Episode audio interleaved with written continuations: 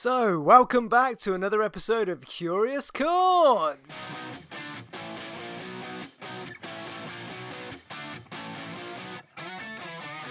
That was laced with enthusiasm. Wow. I'm actually impressed with that. Yeah, thanks. I wouldn't, I, w- I wouldn't have been able to muster that up at uh, this time on a Thursday night. Sometimes you just have to fake it till you make it. Yeah, that's the story of life, actually, isn't it? Oh, it was a bit harsh, but okay. Yeah. So, what's new?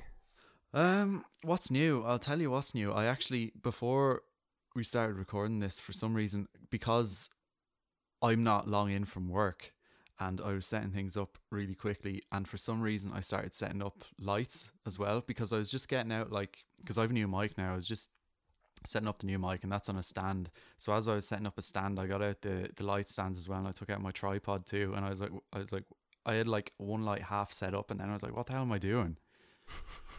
I'm not recording myself visually. You, why not? You should be recording yourself at the same time. You should be live streaming this. Just to you privately. Just no to the whole of YouTube and all of our fans. Our six fans. Yeah, who are readily awaiting our return. They've been like, it's been like it's been like Frankie on PC, who streams DayZ videos. They've just been waiting, like his fans did for us. All through lockdown, all through Yeah. They've just been staring at their computer screens. I'm pretty sure we've done things since COVID began. We have. I actually checked this. We we've done things more recently than I thought. Right. So our last one was actually um, Black Summer. Oh, of course we did. two, yeah, Which was uh, in July. that's not way that more long recently. ago. Yeah, Yeah. And then the one before that was you and Anthony talking about the cold. yeah. Um, and before that, it was July 2020 talking about Dark. So that's when the that's when the big gap was. Oh Jesus.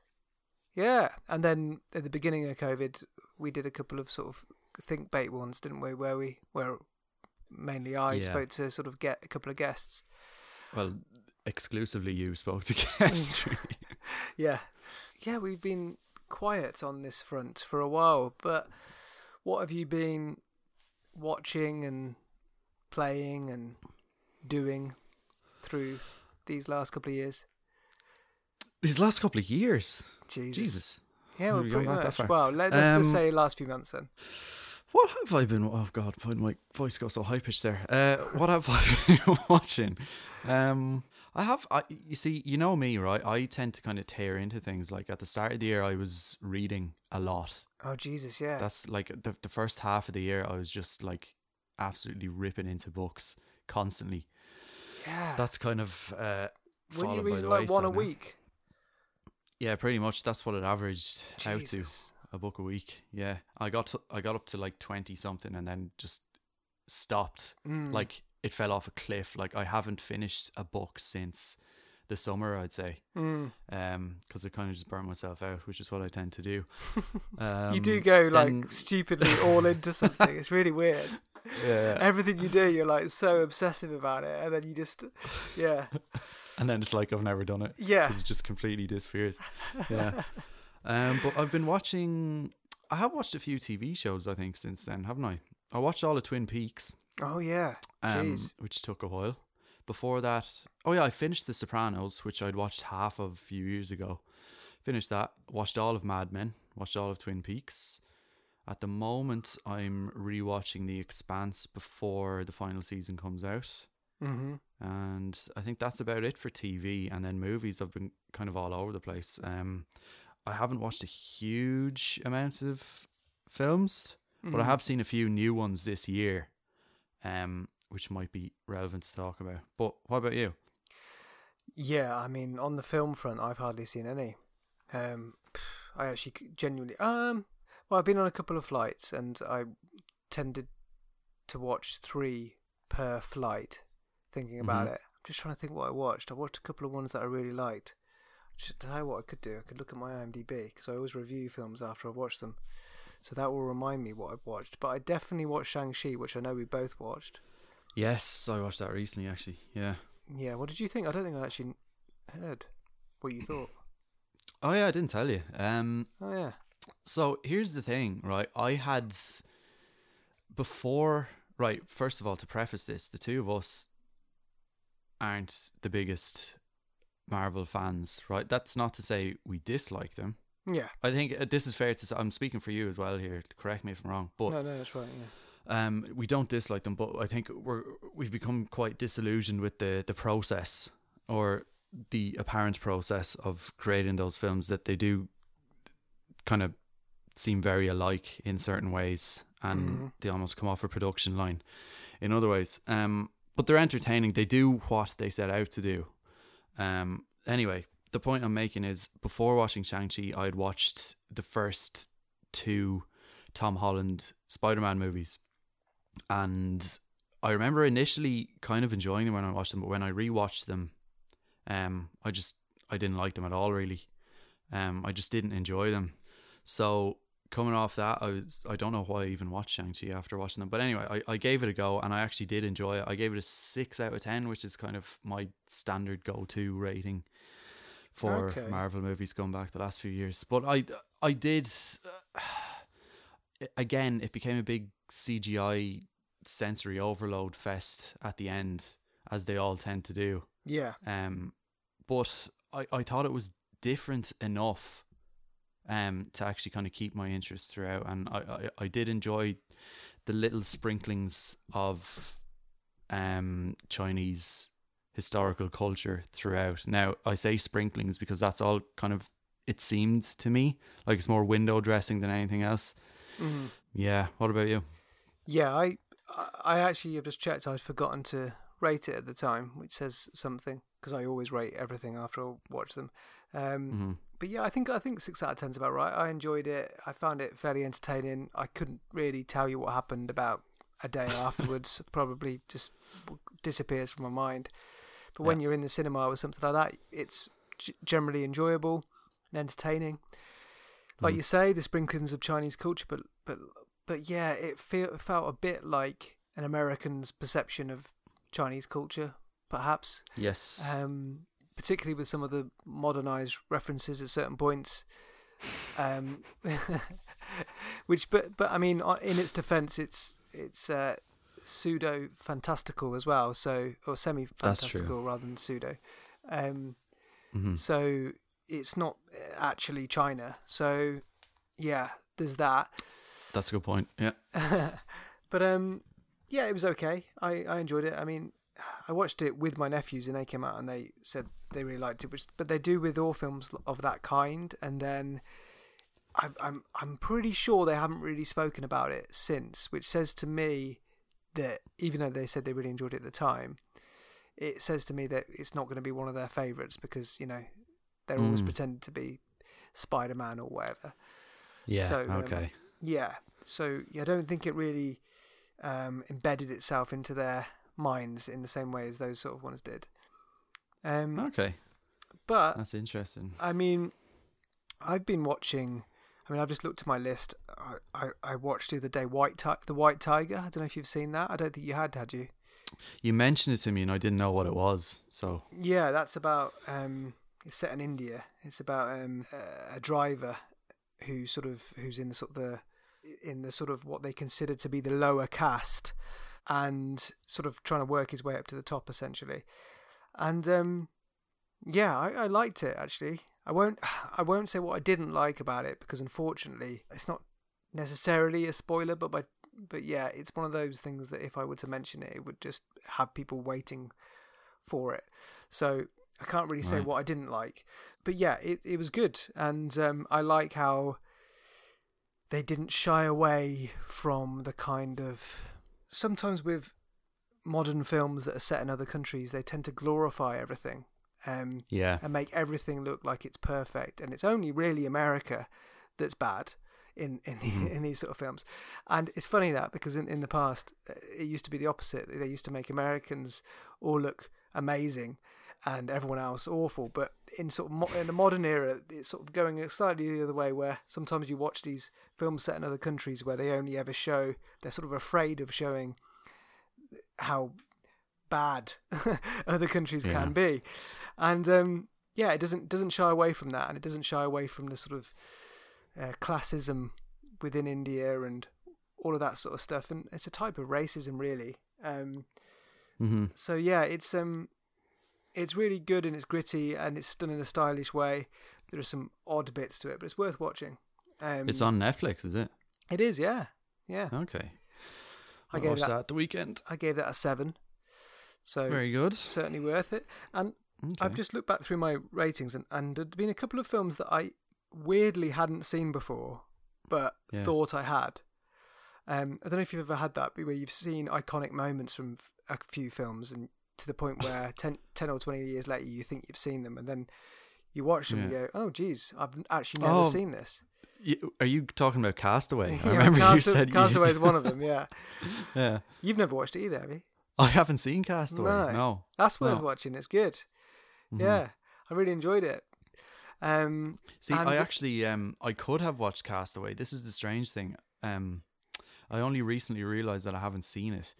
But a, f- a few years ago, remember when I went to uh, New Zealand? It was an option on a couple of the flights, and I didn't watch it because in my head I already had. how weird's that? Um, yeah, it's really weird. Yeah, Yeah, it is one of those films that is, is sort of so iconic that if you haven't watched it, you probably think you have. Um, I think Mm-hmm. if if I hadn't seen Shawshank Redemption, I would think that I'd seen Shawshank Redemption. It's one of the it's of the Yeah. same sort of ilk. Um, and the other one was The Truman Show, and I was convinced that I'd seen The Truman What? Show. Yeah, really. Yeah, that's actually that. That's a big surprise to me because that. yeah, Wow. It And what did you think of that? It surprised me. Um, I really liked it. Yeah, Yeah, it's good, isn't it? yeah, yeah. It's Jeez, I remember I saw that when I was fifteen. I'd say. it's it's it's, it's Wow. like it's like a modern day update of 1984. Yeah, I mean, actually, I need to rewatch it because I haven't seen it since I was 15. I think I watched it like a couple of times. That's like half my life ago. Wow. Yeah, I watched it a couple of times um, back then and haven't seen it since. So, yeah, now that I've actually read 1984, like you have, Mm. um, You've got that frame of reference it- now. Yeah, it would be interesting seeing it. Yeah. Mm. I mean, it's not like on the nose or anything, but there's there's certainly elements to it that made me go, "Geez, this is actually this is actually 1984 esque." Mhm. Um, and yeah, honestly, I was there was so many bit. The first 15 minutes I watched, I was like, "I've definitely seen it, definitely seen it." I recognize I recognized all of it, and then it got to a point where I was like, "Never seen this." So I reckon it's Wow. one of those where I've just sort of walked in to, to rooms whilst it's been on, you know, like and and then the third or fourth time you've walked in a room whilst it's been on, you think I've seen this before, um, but I've never actually sat down and watched it properly. I re uh, what else did I watch on, on the plane? I, uh, planes. I've watched um, Nobody. I don't know if you've. I can't remember if you said you've seen that. I haven't seen it. That's the one with um, Bob Odenkirk. It is. Yeah. Yeah. How's he doing? Yeah, I actually, I haven't haven't seen it. heard about whether he's all He's right good. They're they're either still shooting or they finished shooting this uh, Better Call Saul. Like he's fine. He was fine a few weeks after he had the, the heart attack, Jeez, which is great. Yeah, Yeah. Good. Good. Well. Um. Yeah. So I I love the way you you asked me how's he doing. Yeah. and I immediately went to how the show was. Yeah. oh my god! Uh, you really. It's only because it was related. Like that's kind of how we found out, I suppose. yeah. um, yeah. because we follow that show, Better Call Saul, and his uh, his accident happened while he was shooting that show. But also, it's funny how it sounded like you knew him the way I asked. How's he Oh, doing, by the way? And you were like, Oh, "Yeah, yeah, he's good. good, yeah." yeah, yeah." Um, but um, yeah. So that's actually pretty good. It's like again, it's like a seven out of ten type of film. It's like I find it entertaining. It's like it's like ninety minutes long or something. So Okay, it's just a really Now- quick ride. I'm going to ask you. So seven out of ten. What did you give, uh, say, John Wick? I know you weren't too impressed with John Wick. I don't think I've rated John Wick. That's another film, Right, you know, where because- I'm, I'm not convinced I've actually seen it all the way through. I think I saw. Oh, wow, I think okay. I saw the third, the, the second, and the third, and I never went back to watch the first. Oh, But, that's but I would probably give those the- six, six out of ten. Probably. Right, because I, I I would say the first one is definitely the best of those. Um, Right. and that's interesting because that would suggest to me that I would probably like nobody more than you like nobody because I like John Wick more than you like John Wick. I'm making assumptions now about the type of film it is without seeing it. It- Um, not but- nothing really like John Wick, as far as I'm concerned. Oh Jesus, okay, right, ignore what I said then. um. Well, uh, th- one of the problems I have with John Wick is that I grew up watching Hong Kong action movies. yeah. So uh, every time there's a action, there's like a martial arts film that's American made, I I'm immediately put off it, and it's just like my whole childhood is like nah. And John Wick was one of those, and I, I as I say, I can't remember if I've seen the first one, but I had the same problem with the Matrix when that came out in 1998. I remember all this martial arts stuff, and everyone was suddenly really interested in martial arts. And I'm thinking, this is they haven't shown these martial arts scenes. They haven't shot them very well. They're not. You can't see them fighting properly. They haven't got a nice wide pan shot. They're it's all style over substance, so that which is obviously the the point of it. I, I get that. Um, mm. um, but it was the idea that everyone was talking about how good the martial arts scenes were in it, and I was like, oh, you haven't seen proper martial arts scenes if you think this is good. Yeah, yeah. Um, and I had a bit of that with John Wick. I had a a lot of that with like Taken. Um, oh God, that's awful. Yeah, um, I, I, that I, that third Taken film is infamous for that. well, I don't think the, like, f- Fifteen cuts for Liam Neeson to get over. I'm I'm not even joking. I think it's literally something like fifteen cuts for him to jump over a fence. Right. he's running. He's running through a garden. and hops over a fence, and there are Jesus. fifteen cuts. wow. Um, now I know. Um, actually, weirdly, this flies in the face of what I just said uh, to an extent. But the Bourne films I actually really liked. Um, and I and he, mm. I know they're very choppy, um, and camera shaky, but they the martial arts in them are really good. Um, they could have yeah. they could have benefited from having them wide wide wider camera shots and things like that, but the they're zoomed in on locks and grapples and things like that, and I was always yeah. into that when I was younger. So also, yeah. they kind of get away with the, the whole shaky cam thing as well because I think, yeah, uh, to a large extent, the first Bourne film kind of for Hollywood anyway kind of spearheaded that style. Mm in a in a mainstream way. I think I could be wrong about that. I'm pretty sure um, the Imitators started after the first Bourne film. I think that's yeah, that sounds right. I mean, do you remember when James Bond? I think it was Casino Royale came out. That was, mm-hmm. but they basically just kind of the action scenes in that were good, but they basically copied the Bourne films for the sort of action scenes. Really, I don't remember that actually. Yeah, um, I, th- I think I'm right. I might have got my timeline slightly wrong, but I think I'm right. Mm-hmm. Um, but yeah, nobody's good. Um, and actually, one of the things that's good about it is they don't try to make it too martial arty, and so your suspension of disbelief isn't isn't ridiculous. Um, yeah, and and it's got a tongue in cheek tone as well, so it just kind of works. Okay. Um, yeah, and um, yeah, saw a couple more on the plane. I may as well rattle them off.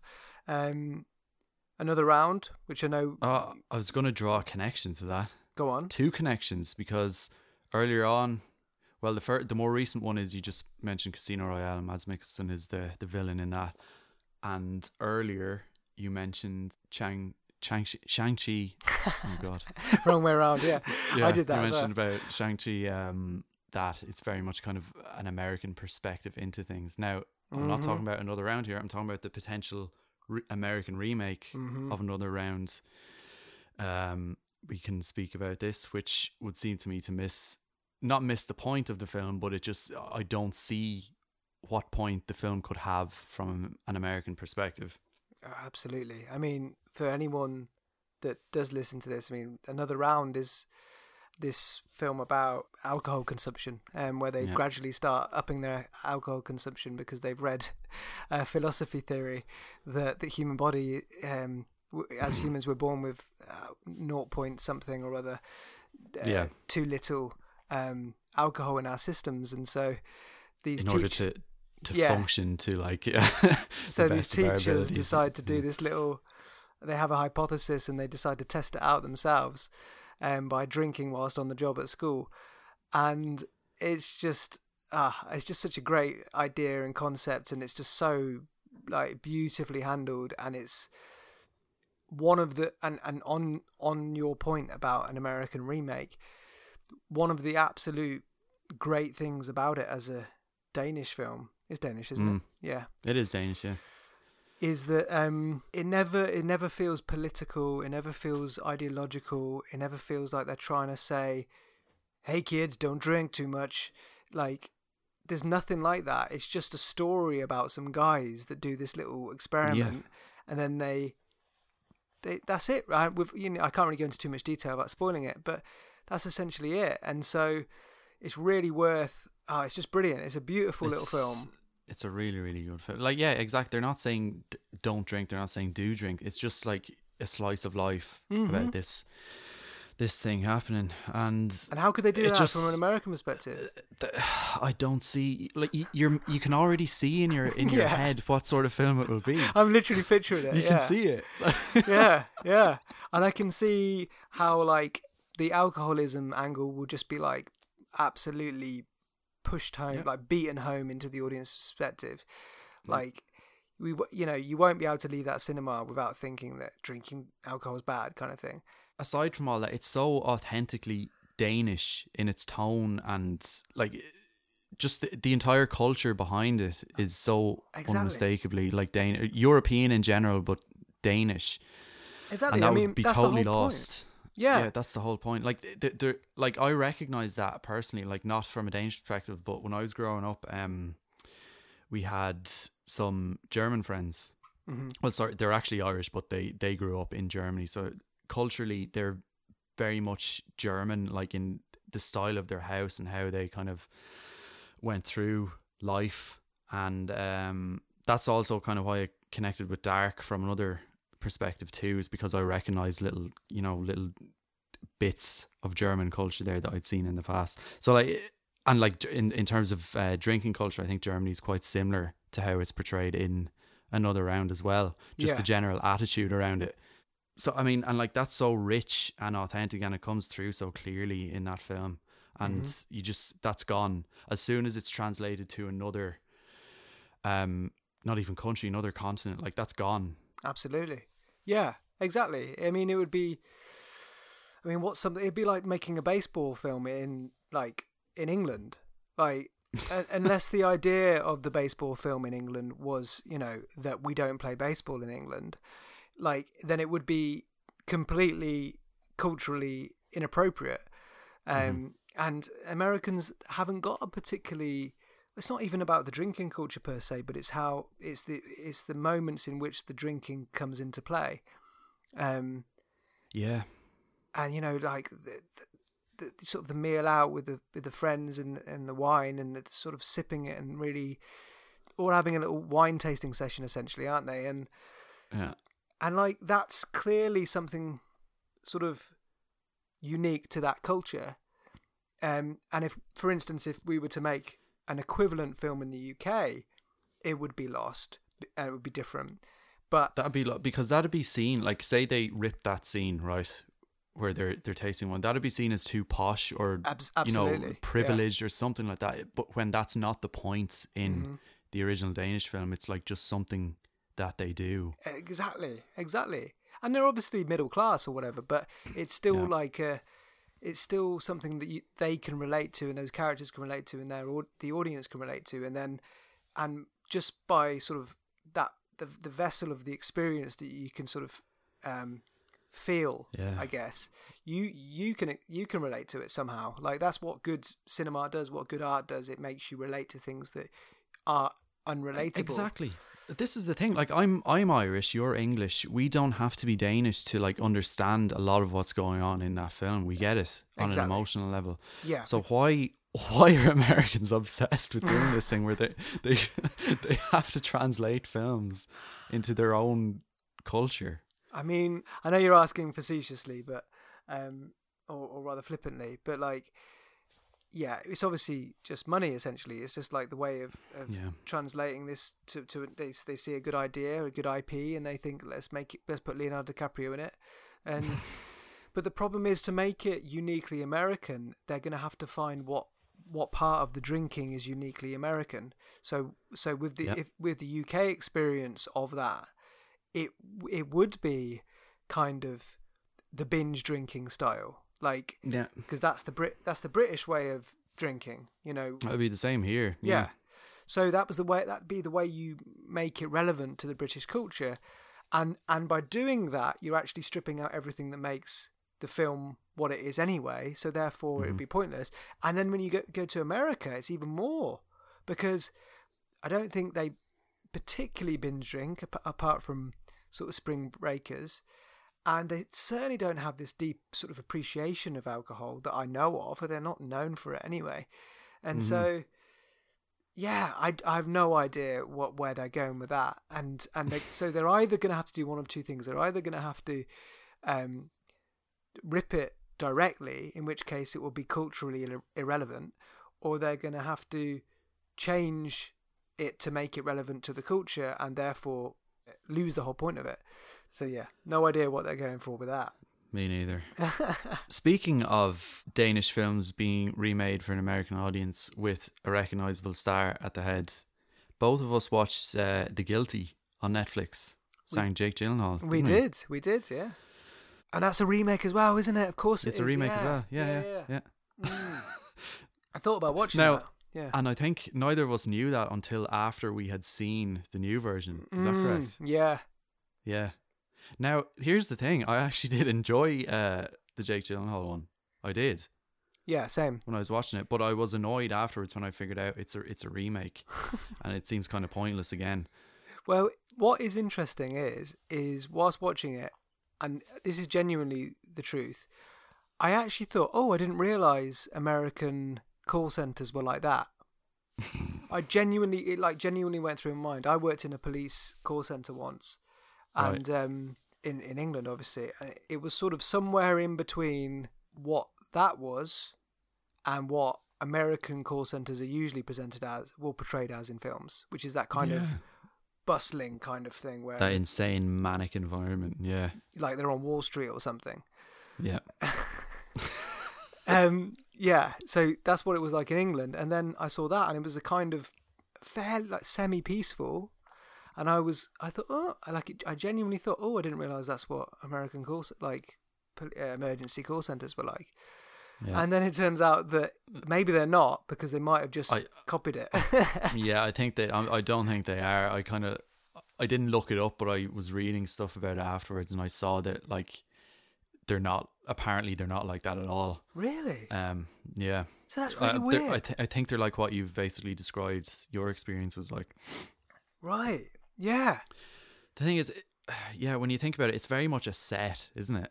yeah, It's just on a soundstage, like the big wide open thing. But I think that it's it is kind of a, a funny little film anyway because it was made like right in the middle of COVID. I, I wondered that um, as well. right in the middle of all the restrictions. So that like that explains why it's so wide open. There, Yeah. there's such a small cast. Everyone's kind of spaced out. It's very very small in scale. It's all in that one room. So it's like, what kind of film can we make when we're not allowed to do anything? Okay, we'll just do this, and Yeah. it wor- like it, it works. Yeah, I mean, I fair play, because Yeah. at the end of the day, like you have to get on with life and do things in the way that makes sense and all that sort of thing. So it's innovative in that sense. Um, Mm. Less innovative in the sense that they've directly stolen it. But Mm. yeah, and it was I think it was Antoine Fuqua who directed that actually who directed Training Day which is probably one of my favorite films actually oh, jeez, was it? yeah Wow. I think I knew that at the time. Yeah. The funny thing is about that film is I I, I gave it six out of ten, but I would have given it maybe a seven or or more at, at certain points in the film. But then there were other certain points that just kind of Mm. lost me a bit and felt a bit obvious or felt a bit like that wouldn't happen or um I don't know, just stuff like that happened. Um Mhm.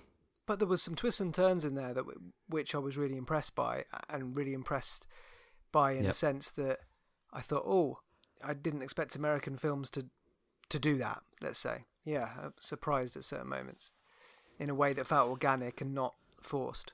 yeah not like you were just your expectations were subverted which is a phrase everyone loves to use these days exactly, yeah. Yeah. Oh, Escape from Pretoria. I haven't watched that's the one with Daniel Radcliffe is it Yeah, I haven't watched that it's a funny little film. Funny little Mm. film. Um, I mean, it feels like a National Geographic documentary in the way it's shot and the way it's. what Have you have you never seen those um like National Geographic um like historical docudramas? I'm trying to visualize one now Uh, I was I Um, was in one, so that's probably why. I'm, Oh, I know, I know. I'm visualizing you in the shot. I, I, I've seen a few shots of yours. Okay, I know what you're talking about now. yeah, so that sort of thing. It Yeah, feels like okay. that. It feels like there's going to be a narrator at some point, or there's going to be like, I don't know. It, it it's got a really weird feel to it. Was that shot during bit- COVID?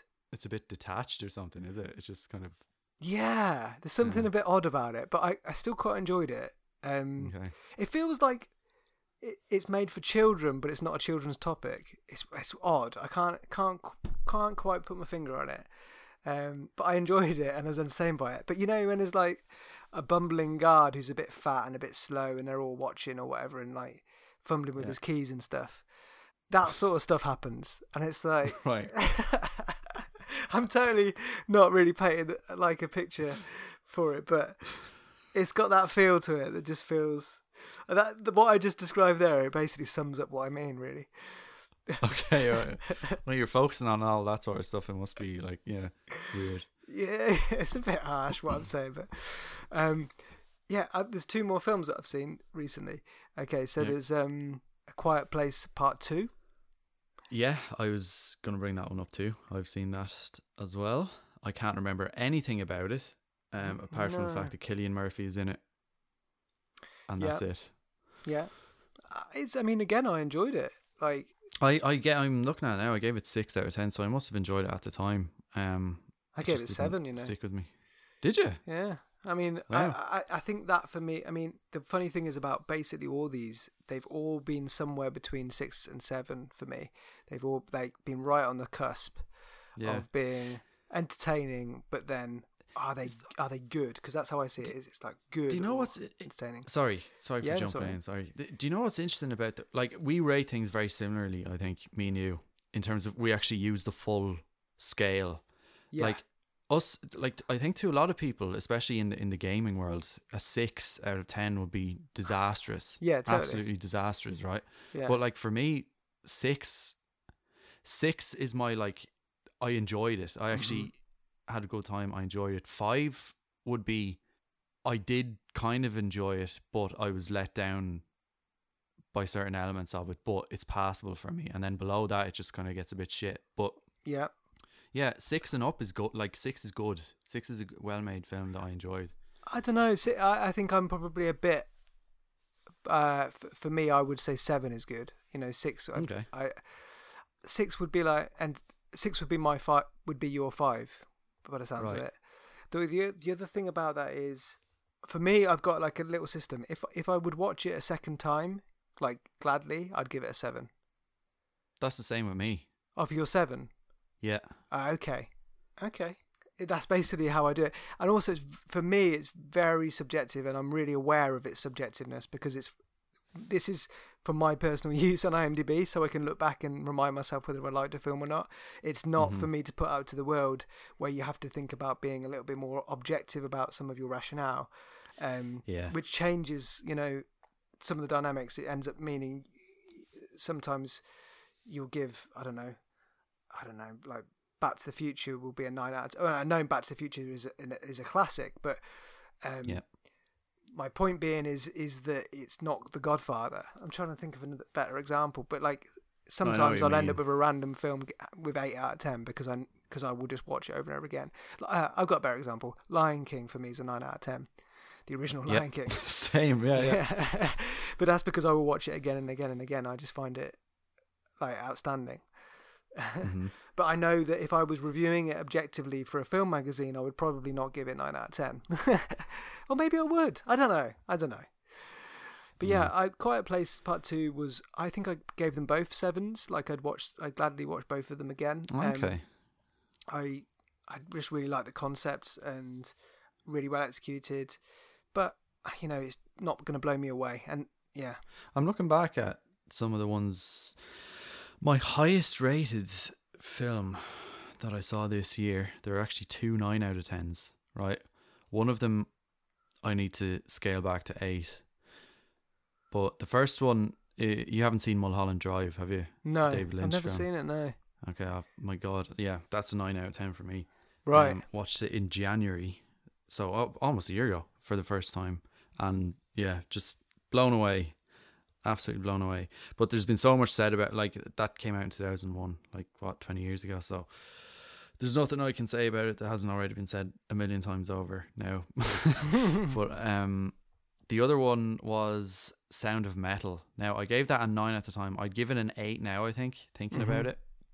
yeah, But um, And I remember speaking to you about that as well. Uh, you, I don't think you enjoyed it as much as I did. I was something in it. I can't remember what it was now, but something really, really emotionally connected with me, and that's kind of why Mm-hmm. um, I regarded it so highly at the time. Whatever was going on in my life at the time, that film really kind of locked in on that, honed in on it. So, Exactly, and that sometimes yeah. happens. You know, Yeah. for me it was an eight, um, Mhm. and I did really enjoy it. I think it's a great film, and I love Riz Ahmed.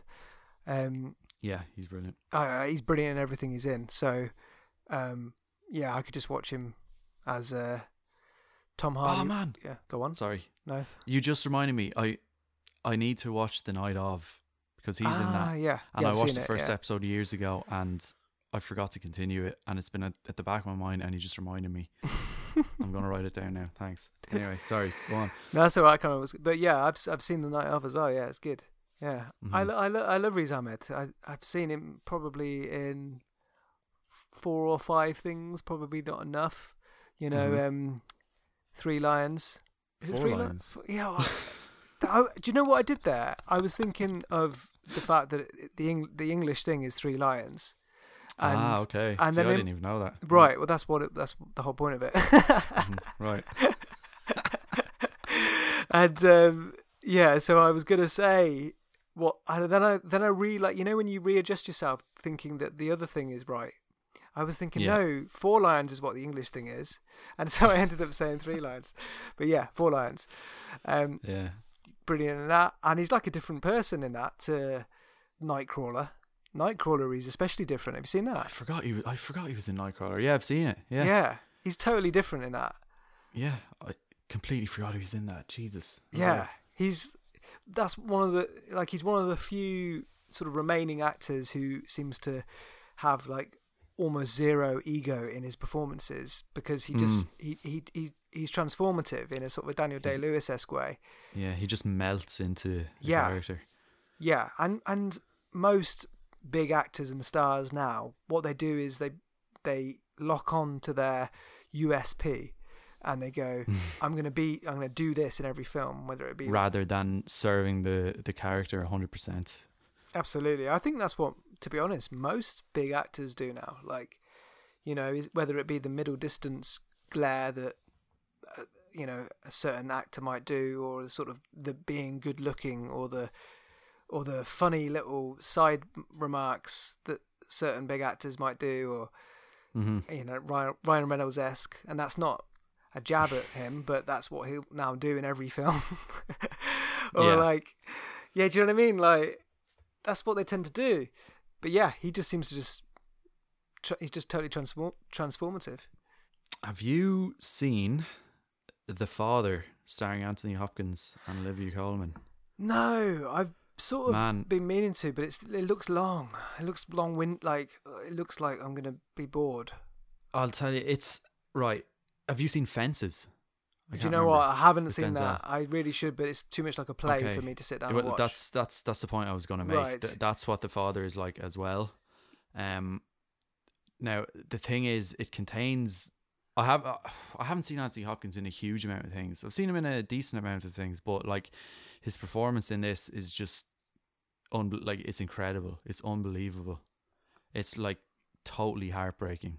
I don't want to say too much. It's it's, it's obviously about um the premise is about uh he like his character has like dementia, Alzheimer's. I can't remember specifically what it is, but it's one of them or a version of that, and it's just it's heartbreaking, and his performance is so so good. Uh, uh, ev- Olivia Colman's performance is good too because she's kind of react like she's the main, she's his daughter. She's reacting off him, right. and everything kind of hits her because she's the one dealing with it. But him, it's just unbelievable.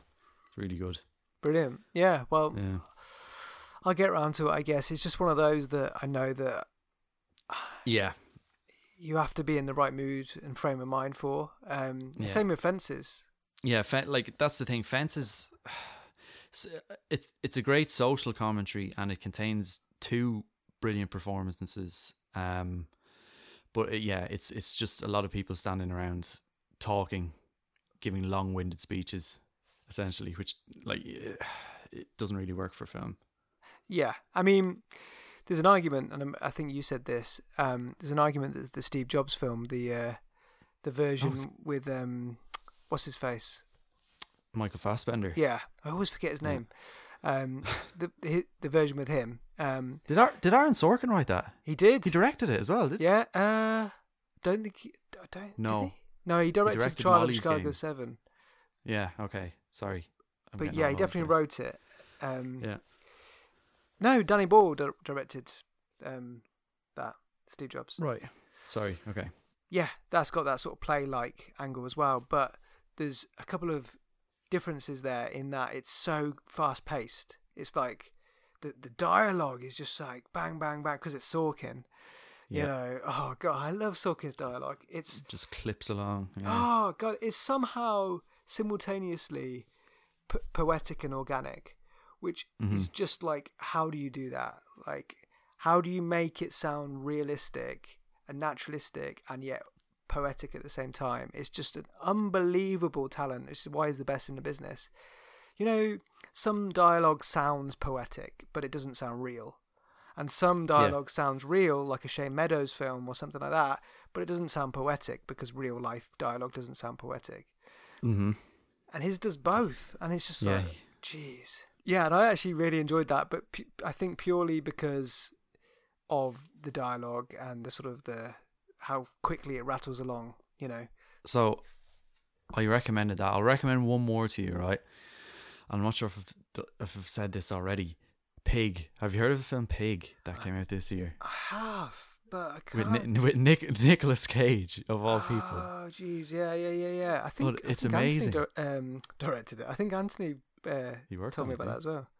Oh, I was going to say you worked on it. Jesus. No, no, no. Um, no, my God, it's it, you know if when someone says Nicolas Cage, you have a certain image in your head. You like, it's not that at all. It is absolutely not that. It's so quiet and down to earth and scaled back, and it's it's about kind of grief. The premise is a bit like John Wick at the start. Now it's not at all like John Wick, but essentially like his pig gets taken. Right, John Mhm. Wick's dog gets killed or taken, whatever. I can't remember. Um, killed, but Nicolas Cage's truffle pig gets stolen. And he's been a, like a recluse for years right? And then this kind of prompts him to go back out into the old into the world and start reconnecting with his old life that he's kind of retreated from. And it's just layers being peeled away. Like you see you can't say too much about this because it's just it's such a little kind of quaint voyage Mhm. of discovery about loss and grief and reconnecting with your past and stuff like that. It's really really good film Nice. Okay. I'll have to watch it. I don't know what it's on. I th- um, i'm not sure i'll look it up yeah, but uh, I will have to. And I think pretty much, other than those, I mean, I've I also saw Greenland. Have you heard of that? greenland yeah. No one's no one's heard of it. Uh, it's um blooming Gerard Butler. right, okay. Is it a Um, disaster movie? No, a what movie? Slasher. A dis- disaster. Oh yeah, disaster movie. Yeah, why? Is that what he always does? Yeah. Is he not in those like not White House Down? What's the British I equivalent? think he Or maybe is in he is in tho- those. Maybe he is in those.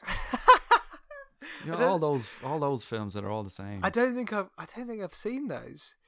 Um, I haven't either, but I just what he's been picture him and and then Morgan Freeman giving a little voiceover about like how the world will end or something. I don't know. Uh, yeah, he was in London Has Fallen. Um, Okay. and Olympus Has Fallen. Oh, and that was Morgan Freeman. Yeah, what? yeah. and you said Christ, that Okay. completely jokingly as well. Yeah. That's just that's I was going to say. Morgan Freeman or Forest Whitaker. Uh, Jesus. Yeah. Wow. Yeah, so um, that and another form, film called Geostorm, which also sounds exactly like a disaster movie. Um, and yeah, Angel Has Fallen. Is that that must all be part of the same thing, surely? It's the the, the disaster franchise. Mm. And then Greenland. How many natural disasters can happen? Greenland, anyway. yeah. so Greenland is uh, a natural disaster type thing that happens, and that's another one that weirdly falls between the sort of the six and the seven mark because it was really entertaining, but so. What's bizarre about it is it's really bad in some ways, but really good in Mhm. other ways, and it might just be the type of mood I- was in. but I would say I don't know. But this is the thing; it's a seven because I'd watch it again, and like I can't argue with that feeling. That's how I look at it. You know what I mean? I can't argue with that feeling that I would gladly put it on again now and rewatch it. Mhm. Um, but there's some things about it that are just so bad. Like things, anytime there's peril. this is almost a spoiler, but anytime there's peril or something happens, it gets cleared up genuinely within five minutes. you told I remember you told me this now. Yeah, I couldn't remember the name of the movie. That must have been it. Yeah. oh okay. god! Like, I- I mean, let's say his dog goes missing. That that doesn't happen, but let's say his dog goes missing. They're like, "Oh my Yeah. god, where's where is he?" And then they're like, "Oh, he's over there."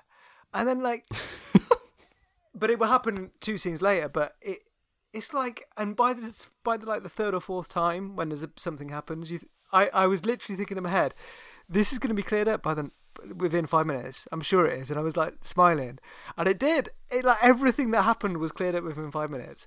Really weird, and like it's like the writer like knew that you have to have conflict Yeah. and resolution, but didn't realize that things have to happen in between. exactly, yeah. But for some reason, I don't know why, it just I just enjoyed it. Like it's what Okay. it's weird. It's like. It's like this is what I mean by the objective thing. If I was ra- rating it objectively, I'd give it four out of ten. But. I'm rating it subjectively, so it's seven out of ten because I enjoyed it. So I couldn't I couldn't say I recommend it, but I can recommend it to myself. Um, and that's I think pretty much over the last sort of year or two, me done for the for the films. Essentially, I mean I've seen other bits and bobs here and there. Um, oh, me too. Yeah. Yeah, saw a film called Yesterday. Um, Is that the? That's the Beatles one, isn't it? Yeah. Well, obviously, Jesus. Um. Yeah, I, I didn't like the trailers for that, so I never. nah, bothered, uh, it's exactly what mm. you think it would be. Yeah, Yeah, it's it, it's not terrible, but it's exactly what you think it's going to be. Um, Okay.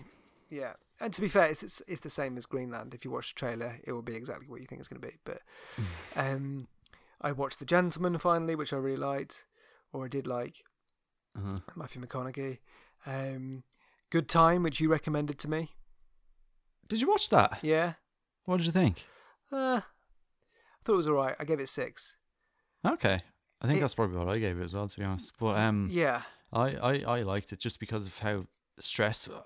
It, I know it just has a certain tone it's got a really that weird I, tone. I haven't I haven't seen No. much. I, I totally agree with that. And Amer- in an American film, I have not seen that tone ever. I Mhm. don't think. I've seen it in British stuff. it's, It's he, not he. It's the Safdie brothers, isn't it? Yeah, they directed. Alright. Um, What have they done? their one with um I think that was pretty much their first. Maybe they've done a few shorts or something before that, but that's what kind of made their mark. But they did that one with Adam Sandler Oh, last year, Uncut the year Gems. before. What is that? That's it. Yeah, I saw But that. Did you see that? I haven't that? seen that. No. Have you? That's I have, yeah, and I I prefer that to Good Time, but it's like the kind of stressful tone of Good Time, Oh, like times five. It's oh, Right. it's such a stressful watch, but it's really good. I mean, yeah. So I, I, I can get what you're getting at now with the whole stressful tone, um, the, Mm. the, and there's more to it as well. And when I said that they don't really, I haven't really seen American films like that. I think I mean because it feels so. I mean, there's these like extreme close-ups, and you can literally see the like the blackheads in in the pores. Yeah, Like, yeah, it's not flattering at all. Not at all. Like for any of them, like, like even Pattinson, like, Mhm.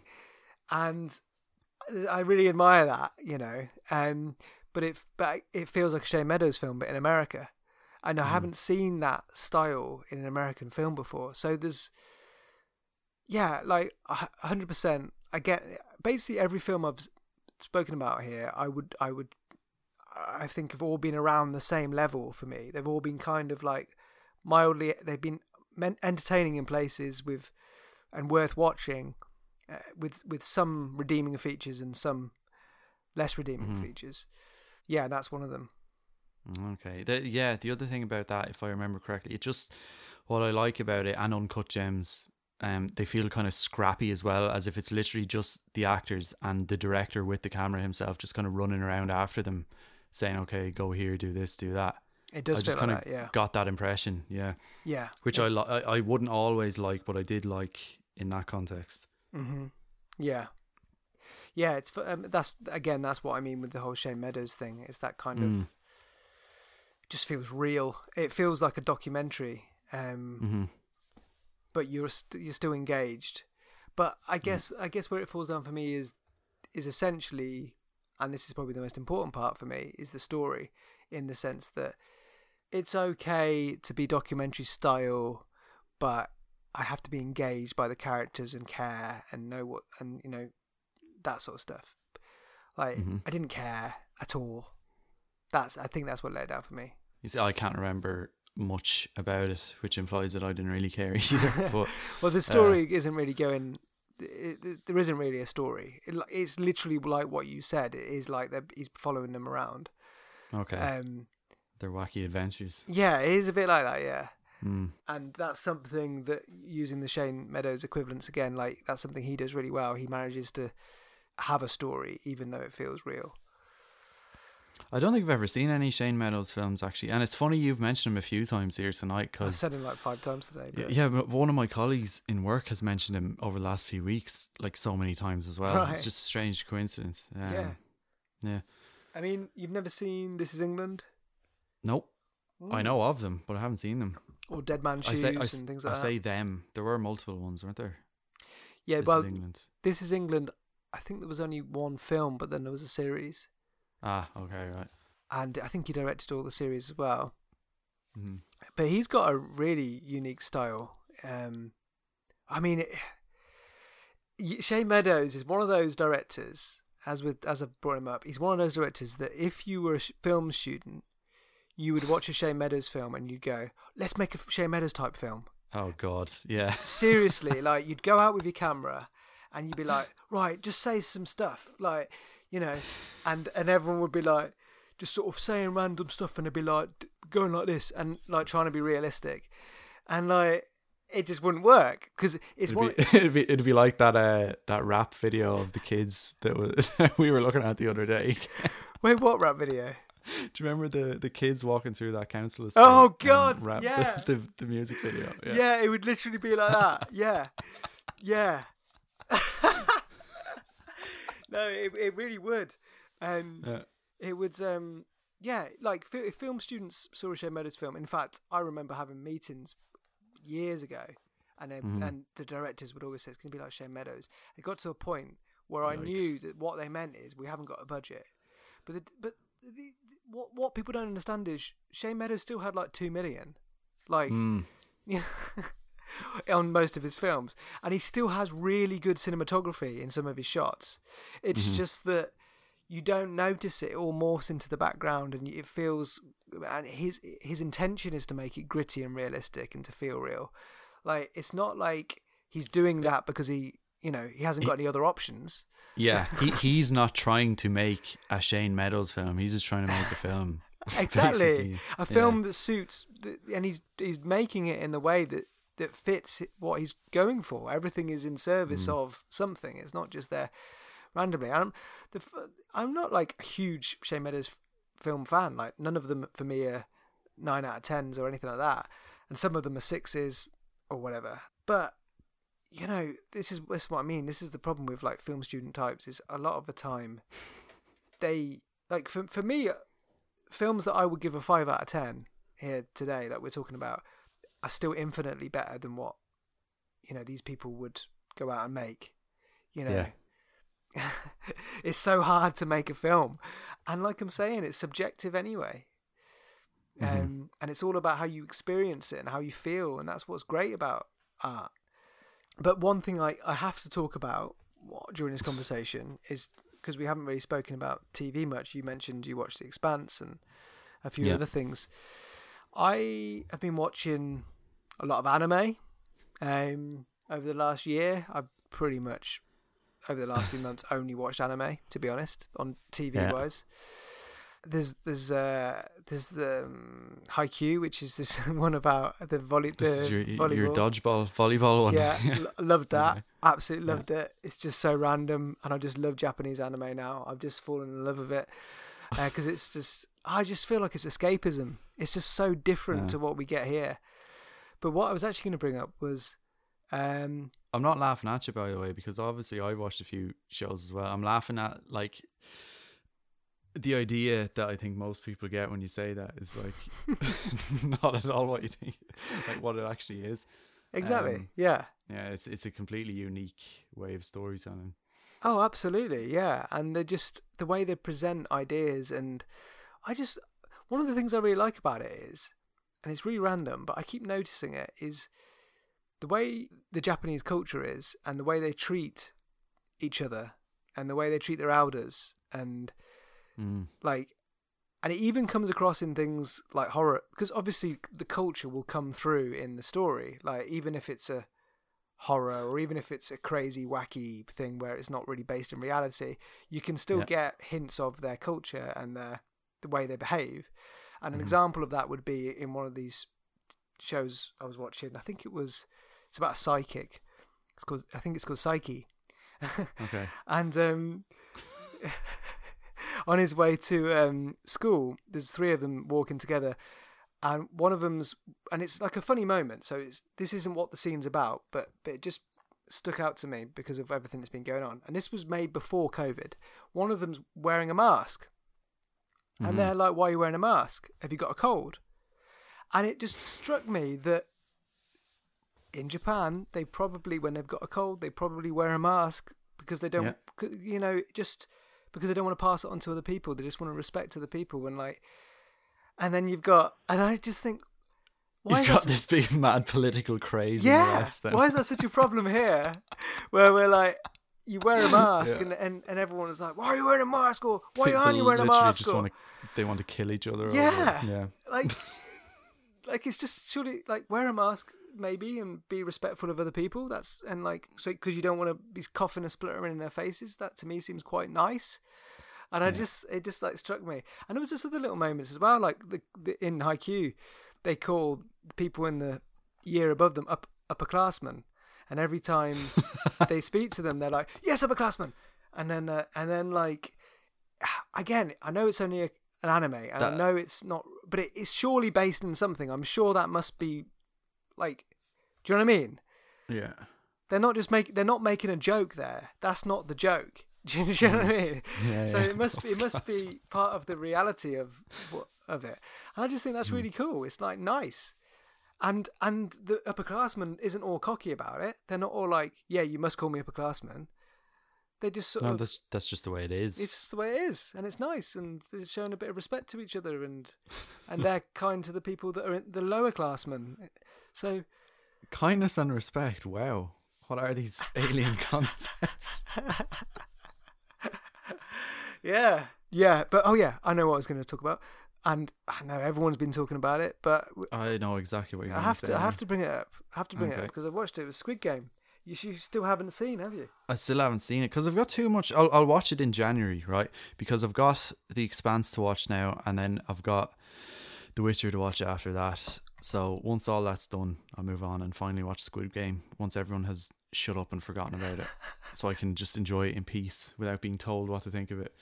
well i mean it's uh, reminiscent of the kind of matrix or john wick feeling i had in the sense that Mm. suddenly everyone's like, "Oh, watch Squid Game," and I'm thinking, Yeah. why this one? Like, and I and bear in mind, I really enjoyed it. It's it's great. I, I think it's a really good series, but it, it's like, why this one? Why have you suddenly all deciding that this is the one that you're all going to lose your shit over? Like, Yeah. it's still um, uh, Alice in Borderland, which is a Japanese um, similar style game show type series.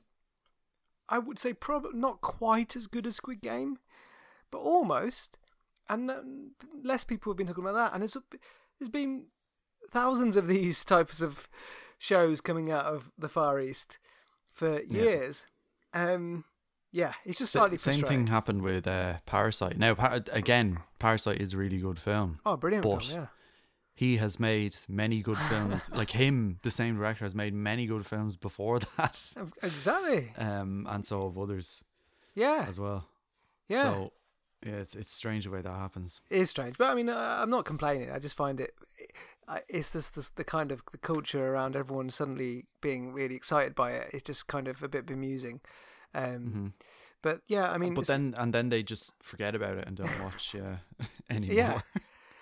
Yeah. um, but it's quite a nice story that because he he tried to get that made since 2008, um, Oh, okay. and it finally was just the right time and got the funding and all that sort of stuff, and that must be an amazing feeling for him. But other than that, TV wise, I mean, I can't think of anything else I've been watching.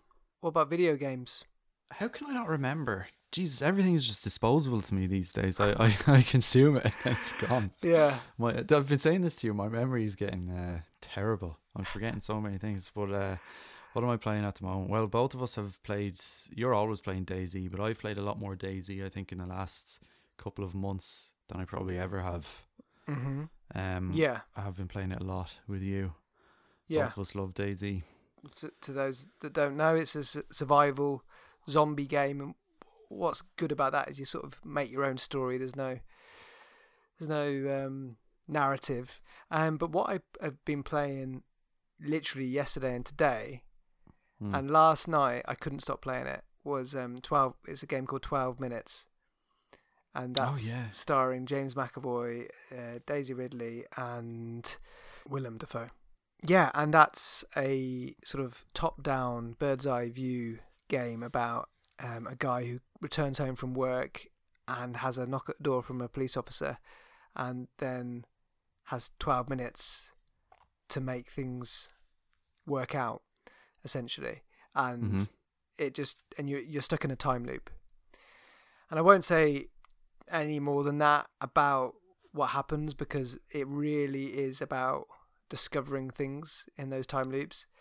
And it's it's very, very cleverly done because it must be very difficult to make the story make sense Yeah. when it's repeating itself and for it to reveal new things each time it repeats itself. It must be really hard to do that. The, the, the, I've noticed a couple of glitches where the dialogue is slightly. Uh, hang on a second, that doesn't quite make sense because of what? Because of this or because of that or what you've already seen. But Okay. I mean, when there's so many combinations, it's not a surprise. Um, Yeah. yeah, and it's just it's innovative and unique enough for for those little moments to not really matter. Ha- have you finished it? I don't. Or does that really does that make sense? Do you finish it? Uh, Well, I, I don't really know. I genuinely don't really know. Okay. I, I've had some endings.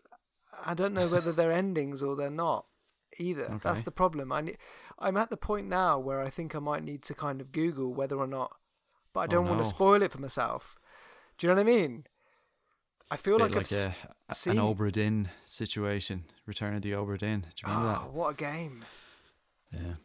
That needs another style of. That needs whoever made that game needs to make another game. It's one guy. Yeah, brilliant. Yeah. He needs to make a game like that again, hmm but um, with a new sort of concept. A new a new gimmick. Yeah. I've I've played a lot of AAA game games this year. Actually, I played the the Spider Man games. yeah, I played. I haven't finished Death Stranding actually. Kojima's first post Metal Gear Solid game. Um, have you got a bit of fatigue on that at the moment? yeah, I I, Yeah. I had been enjoying it for ages, but I like I played it for I think like 30, 35 hours, and I just kind of got a bit burnt out because I I think I'm about sixty to sixty five percent of the way through, but it just it's very very samey, and the core loop is literally just kind of running around and transporting things. Like obviously you, you can get vehicles and you can set up zip lines and things like this to get around quicker, but that's all you're doing. You're just making deliveries. Mm. That's Well- it. I do. I tend to get burnt out with narrative-driven, l- l- with Mm. long-form narrative-driven video games.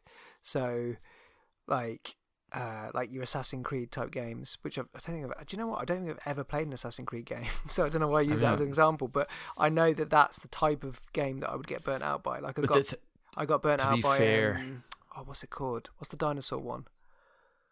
what? Oh, What's- Horizon Zero yeah, Dawn. I got really burnt out by that Yeah. one. But yeah, carry on. I was gonna say, sorry, um, yeah, if you got burnt out by that, you wouldn't be able to stand modern Assassin's Creed. Like, I think the first Assassin's Creed game I actually played was Black Flag, and I still I love that, or at least my nostalgic memory thinks I love that still. Um, that's the the pirate themed one. hmm Um, and it's actually interesting because it, uh, it has a lot of crossover, say with Black Sails, which we both loved as well. A lot of the characters at the same are the same. It's that like time period, but um, yeah, yeah. It's short and contained. It's not too long, and it's it's really interesting because of the the pirate aspect to it. So it's different, right? Whereas now you have things like the Greek one and the Egyptian one and Valhalla, uh, Mm. the Viking one. They're all over one hundred hours to complete. It's so unnecessary, Yeah. and it doesn't have the meat to sustain that. It's just it gets so so boring. Oh, So, sorry. It's bedtime. nice to take something. Um, yeah, that's that's the thing. I have that with. Um, you'd think you you'd think I might have that with kind of Red Dead Redemption, but I didn't have that with Red Dead Redemption at all. Why is that? I'm just trying. I'm trying to think it through. I think. I think it's because to me it didn't feel like I'm just going back and forth on quests. I think that's Mm. it. It's, it's it's all. I think for me it's all the icons on the map. It's the the checklist aspect. Yeah, it's the checklist Yeah. aspect. Whereas on Red Dead Redemption 2, you kind of stumble across things. And I think I Mhm. turned off most of my HUD and things like that. yeah. But um, and it's and it's totally playable when you do that as well, oh, which is totally. big thing. Yeah, It's, because most games say you can turn off the HUD. Um, but the whole the whole thing is built around you having it turned on, so you're just crippling yourself if you have it off. Absolutely, yeah, exactly. Whereas with RDR, they they literally have people shouting out to you, and they have, you know, it doesn't matter if you don't do it in a certain order, and hmm it just everything falls into place really well. Um, but yeah, like uh, Horizon Zero Dawn, for instance, I'm just coming back to that. There's like people sort of sat there, like just in a position, like with their legs crossed, kind of thing, and you have to sort of walk up to them and start a quest, and it's like. Yeah, that they exist for you to walk yeah, up to them to start exactly. that quest. Yeah, and I just, I just can't be bothered with that and anymore. And it's like that's the Fallout games are just like that now as well. I know, I Mhm. know they have their own worlds a bit more for that, but like there's there's just so much to do, and like you look at your map and uh, it's just, and the map is so blooming barren and everything looks the same. So it's like. yeah, just yeah, get quickly gets boring for Mhm, me. It does. Yeah, and I, I always feel like I'm forcing myself through it. That's the problem. I'm like, come on, I need to complete this game. Come on. Ah, oh god, I've done hundred hours now. I can't do anymore. Yeah, I think I I used to force myself a lot to complete games. I've gotten better at that. If I'm not enjoying something, I'll just stop Yeah, with games. yeah. I think there's some value to it though. I, I'm trying to figure it out. I think there's some value to sort of completing stuff because I think I think you, you can feel a bit like pointless if you don't. if you do 50 hours and it's like, well, maybe maybe maybe maybe maybe that is the right thing to do to just stop. hmm Probably is thinking it through there. Um, but yeah, I don't think I've played much else other than that. Yeah, so but 12 minutes is definitely worth a shot. Um, right. Yeah, I haven't played many. As I said, mine have been mostly AAA ones. I haven't played many indie games or small scale ones like that. mm. So I might look that up. if it's not too expensive, I can't remember how much I paid, but I'd been waiting for it, so I just bought it. Yeah. Um, but yeah, it's it's got. I wouldn't say it's got a similar feel to Obra Dinn by any means, but it's got a similar. It's similar in how it makes you feel, kind of thing. You know, you know how you're Okay. uncovering. Yeah, the thing about Obra Dinn is you uncover stuff and it happens really naturally, and you feel like really proud of yourself. Don't you? It's just got this. yeah. It's so rewarding. That's a bit like this. It feels rewarding when you when you figure stuff out and when you do stuff, and there is a there is a tedium to it. That has that did become a bit. It did bec- has become a bit tedious in places, but um, Mhm. yeah, it's rewarding. You've sold me. Right. So what's what's next on your agenda? What did you say we're going to watch next? Expanse and Witcher. Uh, well, I'm nearly. Yeah. So I mean, I'm dating this now. The the final season of the Expanse starts tomorrow, Mhm. and I still have. You see, usually, Jamie, this is a strange thing. You know, you always imply that I absolutely chew through TV shows. I don't think I do. I, I or I'm not as bad as I used to be. Right. Yeah. because if this was me two years ago, three years ago, I would have been done rewatching The Expanse like a couple of months ago, whereas now I won't have it rewatched in time. Like I'm not, you know, I always have to watch things as soon as they come out, right? Yeah.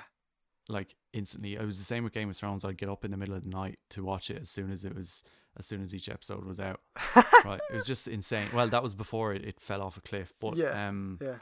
It was I, I don't know what I was doing. I was insane. I remember season two. I used to get up at three o'clock, four o'clock in the morning before before going to college to watch the episode because I couldn't wait all day. But anyway, um, I think I did stuff like that. To be fair. so now with the expanse, like I still have half of season five to watch before season six starts tomorrow, and I'm not going. You know, I, I probably won't even finish that this weekend, and that's fine. I don't care. Mm. I can wait, which Mhm. is a big achievement for what the way I used to be. It's Yeah. the same. Well, uh, The Witcher might be a bit different, as I know I'll watch that fairly quickly because it's only eight episodes to rewatch. It's not that long, um, and I'll probably tear into that to be honest because I just love the the game so much. Um, But what's funny about this is you started this as saying, you know what, you know, you say that I always tear into things. I don't think I do. And then you just started to basically ended with you saying, but I am going to watch The Witcher really quickly. And and I also described loads of times when you did do that. So it's like, okay, well, you don't really do it as much anymore. Fair enough. But in comparison to a normal person, you do. I don't know, Jamie. Now, I, I, maybe I'm just completely like out of the loop. But normal people, normal people, Jesus Christ, what an awful thing to say. Haven't seen that show either. But um, I don't even know what it is. you know that one like Pete and all we're going on about normal people. It's an Irish. It's a Oh, British God, yeah. produced Irish show Yeah. about. I don't know what it's about, but I just didn't watch it because everyone was talking about it. But anyway, I think your average Jane or average Joe or whatever would. They, they seem to always have something on on Netflix. Now they don't watch things the same way. Say I would usually watch things, which is my full attention is devoted to it. Right. Mm-hmm. I I don't watch things and go on my phone at the same time. Um, if I'm watching something, I'm watching it. I'm it's not on in the background or anything. But like, pe- I don't know. People seem to be, you know, like everyone's always talking about stuff like it's always sunny, and that kind of stuff. You know, they're always tearing through that and Friends, Mm. and even if it's background noise, they're still watching it. Yeah. Whereas I I would never, you know, I don't do that. Yeah, I mean, yeah, I see what you're saying, but I think that's quite different because because of the reasons you've just said, they're kind of watching Okay. it like by not watching it. You know, I mean, Yeah. and yeah, I mean, w- w- when we're talking about you tearing through things, you would literally watch like five episodes in a day of something. I know, but I, d- Like- I don't Not every, Yeah, no, not it- like one a night, sense. maybe, but you'd watch like five in a day. I don't do that anymore. Right. But because it's pointless because it all becomes a big blob in my head and I can't distinguish what happened when or like what relates to what or But what to be the to be honest, what the you, tone of this episode was because it's all just one splurge. you even did a bit of Black Summer, the last thing we spoke about. Did I? Yeah. We No, you certainly, you'd finished it about two weeks before me, and I was watching one every other night. Wait, didn't I watch all of the last season of Dark in one day? oh my god! And that's only like a year ago. So what are you talking about? Oh my god, what am I talking about? Nah, you don't tear through things at all. No. Jeez. No, what, what? You just can't help yourself. Ah, I can. It's weird. Why am I not like that with the Expanse? Because I love that. I'm like I actually just got the last book uh yesterday. Hmm. It's been it's like the final book is out now as well. And why am I not like that with the Expanse? Because I it- love that. Is it not as addictive? Maybe it's not as addictive. Yeah. Yeah, because be there is some. I mean, Dark has an ad- had an addictive quality, definitely. Mm. Um, yeah, that that's uh, every episode end. ah, Yeah, it had one of those. It has a endings. hook. Yeah, Yeah. every ending of every With it- episode ending. With Yeah. a great little slow motion musical montage. Yes, yeah. Oh. what a great show that was, though. yeah. Didn't you say they they they're doing something else? Or they have done. They're doing else? what is it called? It's called eighteen something, like a year, eighteen eighty something or eighteen ninety. Mm. It's about um people on a ship, which actually weirdly sounds. You know, I'm not going to mention what it is, but you know what I'm talking about. So it's it's people from different backgrounds on a ship, Oh, okay. uh, and uh, I think they crash somewhere, and it's about the aftermath of that. Oh, no some- way. It's yeah, it's something like that. Jeez. Okay. I'll have, to, Yeah. I'll have to look that up. Brilliant. Okay, I'll watch that. Have you rewatched The Witcher? No, not yet. I'm going to do that. Um, so what I'm going to do is I'm going to finish season five of The Expanse, watch the first episode of season six, and then because it's a week from tomorrow that Witcher is out, season two, right? So it's it's very soon. So I need to get all episodes done in a week. Oh shit! How am I going to do that? I You, didn't think this. you're gonna have to tear through it, aren't you? oh no! Exactly what you said you don't do, and you will end up doing by the end of this I will- conversation. I will end up doing it. Oh Yeah. shit. Yeah. And I also have to oh no, I've got too many things on my plate because I've been rewatching all the Spider Man films. Um this is after I said at the very start of this podcast that we're not really Marvel fans. Here I am rewatching all the Spider Man movies uh before No Way Home comes out. I still have to watch Into the Spider Verse again. Now I know that's not related to the MCU films, but I need to rewatch that again because it's just such a good film. Your logic there, totally weird. it's not related at all, but I have to rewatch it because it's good.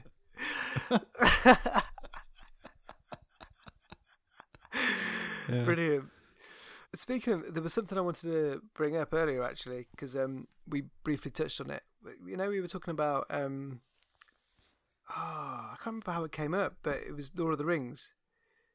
Um, Did- When did we mention that? Wow, I I'm not sure you've actually read this actually. In the, I said, oh yeah, we were talking about ah yeah, we were talking about how um Henry Cavill. oh, you on WhatsApp? Yeah, Yeah. yeah. he, okay. he was. Let's sort of go over that again. So he was um he what did he say? He said, um, Basically, he rewrote some of the things. He, oh, that was it. He stood in front of the camera, essentially, and just read out parts from, well, not read out, but um, had learnt parts from the book, and yeah, that that weren't being adapted for the show. yes, and hoped that they would sort of make the cut. And it sounds like a couple of those bits have made the cut.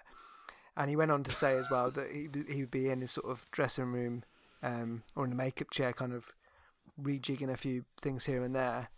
Mm. And we had a brief conversation then uh, in the WhatsApp about how fiddling with dialogue is a bit of a no-no in film. Um, but we didn't sort of slate him because we don't. Well, a because we love him, and b because um, we don't really. It's one of those things we don't really. we don't know. Yeah, the Yeah, context like, and That could have been completely, and it's from a Polish interview as well, so that could have been mistranslated as well. You just don't know. I don't really know Um, about how that all sort of materializes, but it, at least it sparks off the, the that conversation anyway, which is an- sort of an interesting conversation, which is that in the film industry, it is very much looked down upon for you know writers uh, for actors to change the dialogue and things like that, and Mhm. to do that in a big film, for instance, they would literally have to because the writers have put their name to it, they would have to. If if an actor suggested something, it would have to go back to the writer who probably wouldn't be on set and they they'd have to okay it because their name would be on it hmm and if they didn't do that you know you'd be looking at lawsuits potentially and things like that so it's a real um, process especially on bigger things. Again on the witcher i don't know how that would work and with the power differential i don't know how that would work as well because of who henry cavill is.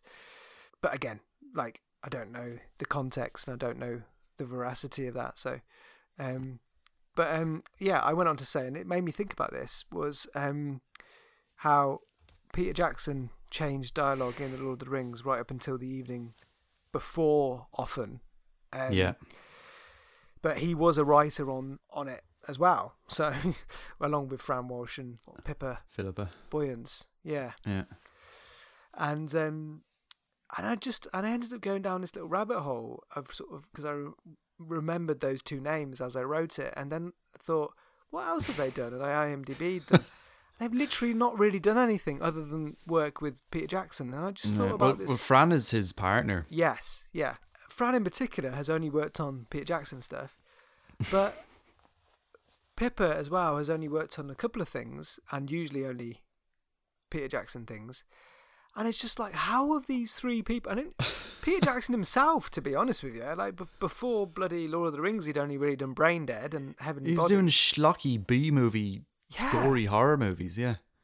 How the the whole I just got caught in this sort of and I googled it and I was reading a bit more about it and a lot of it I already knew, but I was reminding myself of and it just what an absolute it happen? yeah, the whole thing Yeah. like that will never ever happen again like that. You know, Yeah, like how how could was it New Line? Yeah, New Line Cinema pick him? Why? well he Why had the earth? rights. Oh, But- did he? Yeah, but I, I can't Okay. remember exactly how specifically he had the rights to the Lord of the Rings.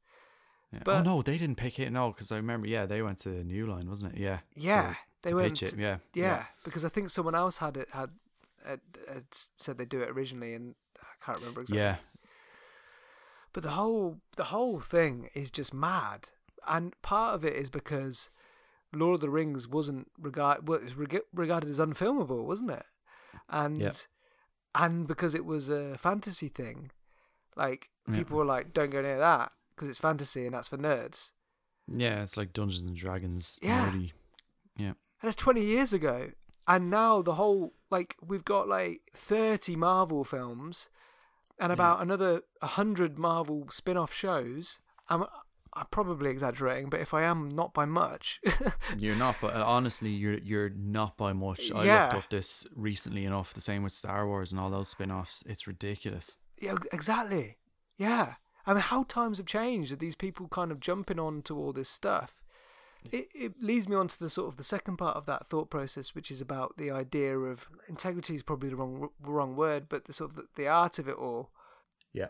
the reason why Lord of the Rings was so good was probably in part due to the things that we've just said that no one would touch it, that people thought it would be a certain way, that they had to be innovative in certain ways, that they weren't sort of pitching to a particular audience as such, like of nerdy boys Mhm. they they weren't sort of thinking about marketing or merchandising or it was just arts for art's sake and you can tell and it's a just a blooming amazing trilogy of films in and of itself i mean Yep. one of the sort of flaws of thinking um, from a lot of people is that fantasy films or any genre film actually or, or video games in fact are only only people who like fantasy f- can like fantasy films only people who like Right. sci-fi can like sci-fi films like these are this is a flaw of thinking like i can like romantic comedies if it's a good film like Yeah. and I'm not I'm not a romantic comedy fan, but if it's a good film, I can like that film. It doesn't Mhm. matter what genre it is, and if, if you if you're stuck in that mindset, it's it's bizarre. You're not gonna be able to appreciate some of the best pieces of art that are out there. It's as simple as that. I mean, there's a probability factor that, to consider, which is, you know, there's a probability that I won't like it because of this X, Y, or Z. But but that's it. That's literally it. Be beyond that, you know, you should still give these things a try. I think, like regardless of whether it's your type of genre. Absolutely. That's why uh, very occasionally I'll keep I'll come back and try and play Call of Duty, and then after five minutes turn it off again because I just hate it. Yeah, yeah. But that's that again, though. That's the video game equivalent of what of the kind of the Marvel universe. Yeah, it is. It, it really is where they're just re- they're rehashing. They're not thinking. There's no thought process. There's no, and you know, I'm not criticizing them as such, but it's by committee. Everything's by committee. There's no, or Yeah. or less The- the- art to it. It's yeah. There's no identifiable, unique vision, artistic vision. You can see it's very much constructed in a boardroom, as you said, by committee. Yeah. Absolutely, yeah. What's that? Um, what's that phrase? A camel is a horse designed by committee. Is that it? Oh, it's something, something like like that, isn't it? Yeah. Yeah. Yeah. Camel is a horse designed by committee. Yeah, it's like, oh, so we need this here, we need that there, we need that there. It's like, Jesus Christ. And it makes this monstrous, horrible looking thing. so harsh on camels. yeah. the, this is the thing, right? Everyone it will look at things like the Lord of the Rings now, and after that, and was trying to make the new Lord of the Rings, and Yeah, it becomes a template. te- yeah, it becomes a template, and now it's let's make the new Game of Thrones, and it's it's not the way to do it. You're. I mean, right now, yeah. The, what are the the two main? Sorry to jump in again. The two two of the main competitors to HBO, say, or Sky Atlantic, whatever, would be Netflix and Amazon. On Amazon right now, we've got Wheel of Time. On Netflix, we've got The Witcher, and it's very clear what they're trying to do, which is what you just said. Mm. Be the next Game of Thrones. Have you seen Wheel of Time? No, I don't want to either because it has that like really slick modern look, um, where it looks like a stage play. It's Yeah. just too clean. It looked it from the trailers, yeah. Looked, Yeah. yeah. and that like that just completely throws me out of it. I Mhm. can't engage with the world if it looks like that. Although I think you said that about The Witcher as well, and I, I see what you mean. Although Yeah, I'm, but, but Wheel of Time's yeah. even more like that though, from what I saw. Yeah. Yeah. Yeah. Yeah, I agree. So but yeah, I mean, it's like you're backwards engineering everything when you when when you sort Mm. of start from what you want it to be like. You know, but when when are we going to get the next version of Game of Thrones or the next version of Lord of the Rings? And by those things, by the next version, I don't mean the, the next fantasy Mhm. thing. I mean the next thing that is not trying to That change- replicate. changes the game. yeah, It's exactly. It's like what you were saying with it with uh, film students trying to make a Shane Meadows film. It's exactly the same thing. Oh, exactly. Yeah. I mean, you could. And other examples would be Jurassic Park. I mean, we haven't had a new. I mean, I, I- Arguably, you can say Avatar. Arguably, right? James okay. Cameron's Yeah, film, that's a good although- shout. Yeah. because that did really kind of popularize 3D, Mm-hmm. I guess, in, Mhm. in in a really really huge way, and Mhm. kind of translated from. I've said the word translate loads, I think today. Anyway, I don't think I've noticed it. translated from like a, a gimmicky thing to something that can actually enhance a story, maybe, arguably. Mm. I- I'm saying that because I can't. That was like so long ago at this point, and I can't really remember what I thought about at the time. And I don't like 3D in general anyway. No, but I think that makes. Uh, I do think that makes sense. Yeah, we. Yeah, when's the next one gonna be? When's the next revolutionary film gonna be? I can't see it because the last. What what, mm, what have I said? The last one was arguably Avatar. Yeah. Well, maybe maybe that should be our next topic of conversation. You know, we sort of Or we speculate on what the next one will be. no, we talk about revo- revolutionary. yeah. Yes. Things- going, things that- going through. Yeah. Yeah. Going through the history. Yeah. Wow. Things that really Uh, changed the game. You know, made made things different. We've touched on it today, but there's more to speculate on and think, talk about. And Yeah, there's a lot to talk about there. That's a good. Yeah, I'm up for that. Sweet. All right then. Well, if you've all enjoyed listening to the return of Curious Corns after a year out, um, then tune in next time. Don't know what to say really. And once again, we are stumped at the very end of the podcast. We don't know what to say. We need to come up with a little uh, zinger to close these out, don't we? A Yeah. Catchphrase. Like and subscribe. Oh yeah, Um, perfect. Yeah. Comment in the thing. Smash that like button. Smash that like button. That's it. Yeah. Do all that. Subscribe to our Patreon. Yeah. Um, Oh, yeah, God. subscribe to our imaginary Patreon so that we can quit our jobs. Thank you. Goodbye. there we go. Yeah. We're back.